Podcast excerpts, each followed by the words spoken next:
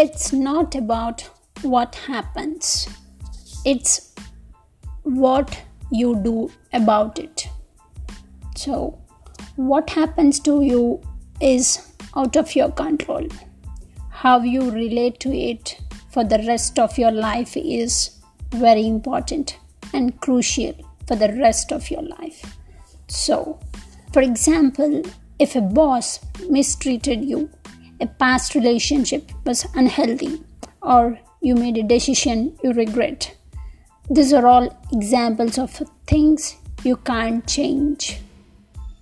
What you can change is what you do from this second forward.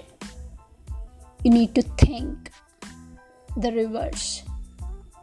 You can't change what already happened to you. So you have the life for the like the near future. So what you can change is what you do from this second forward.